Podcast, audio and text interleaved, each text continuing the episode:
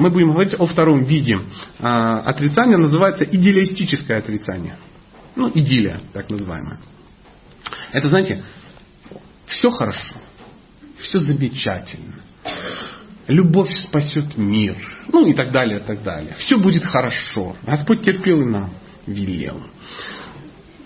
Да. Такие люди считают себя позитивными, и в этом опасность. Они не по-настоящему позитивные. Они выглядят позитивными. Знаете, есть люди вот реально позитивные. Ты с ними общаешься, а у него все хорошо. Почему у него все хорошо? Не потому, что он слепой, потому что он знает, как все устроено. А фальшивые позитивщики, они делают вид, что они позитивные. Нет более глупого состояния сознания, чем надеяться там, где надеяться уже не на что. Как вот он. Уже развелись, уже он год живет в другой семье, уже у него там дети какие-то появились еще до развода в чужой семье. У нас все будет хорошо. Я верю. Надо верить. Мне гадалка...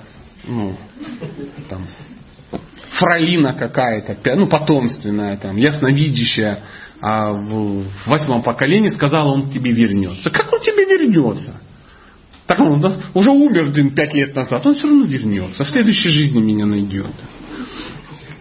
Однако надежда еще заставляет, ну, такая надежда заставляет оставаться там, где надеяться уже просто не на что. Вместо того, чтобы идти туда, где надеяться есть на что, по большому счету, да? Туда, где есть реальное спасение, поддержка, помощь, где можно все изменить. Знаете, когда, вот как я вам говорил, девочка живет в отношениях. Он ей купил квартиру, поселил ее там, дал машину, ну, чтобы она там сидела. Даю денег, чтобы она никуда не ходила. Когда у папы, ну, возникнет либидо, он может приехать и в любой момент, ну, обязанная всем им девушка тут же полюбит его. Очень удобно. Очень удобно. Высшая степень проституции такой.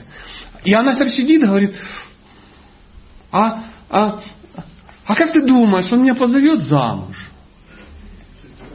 А зачем? Вот сидит мужчина и думает, ну, может замуж ее взять? Вот выдать эту старую жену с 3 детьми и взять вот эту молодую дуру. Это так улучшит мою жизнь. Улучшит? Мужчина ничего не меняет, что работает. Все хорошо. Все отлично. Даю немножко денег. В итоге дешевле, чем проститутки. И тому подобное. Он менять никогда не будет. А она сидит и что? Ждет. Скорее всего, что-то будет. Знаете, дом сгорел, сидит, думает, а вдруг сейчас будут проезжать случайно таджикские гастарбайтеры, строители. Да? И вот они сядут посидеть возле пепелища. А тут ехал КамАЗ с этими...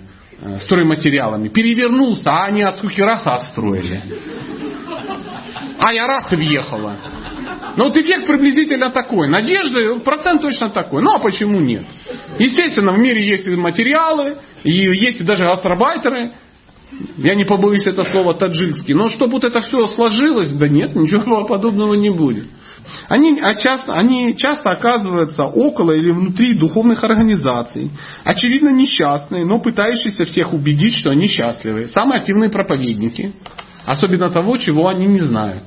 Это такие фанатики-проповедники. Они будут ходить и рассказывать. Присоединяйтесь к нам. Аллилуйя. Или что-то такое. Хари Кришна. Или там Аллах Акбар. Что-то такое. При этом они сами никогда ничего не читали. Они сами ничего не знают. Просто они что делают? Они тусят и бодрятся. Бодрячком. Надо все это самое. А замуж? Это все иллюзия. А что, замуж не выходишь? Да вы что, вы не понимаете, Господь. Ну, всякая какая удивительная штука. Потом после 40 меня использовали. Никто тебя не использовал, я свидетель. Ты сама пришла и тут вынесла всем мозги. Чтобы не решать свои вопросы, которые есть. Ну, то самое, если ты хочешь есть, то ты взял и пошел, что, купил себе мопед.